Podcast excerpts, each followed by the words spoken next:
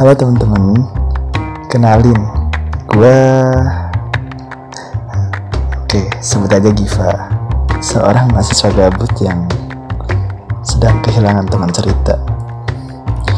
Oh iya, tujuan dari gue bikin podcast yaitu Ya gue mau cerita dan sambut aja sih di sini.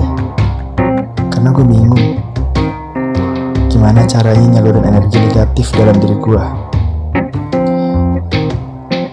Dan setelah perdebatan panjang dengan diri gue, ya tentunya dengan bantuan pendapat dari tembok-tembok kamar.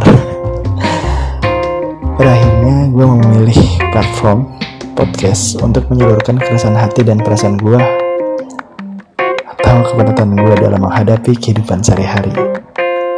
Jadi, semangat mendengarkan. Makasih.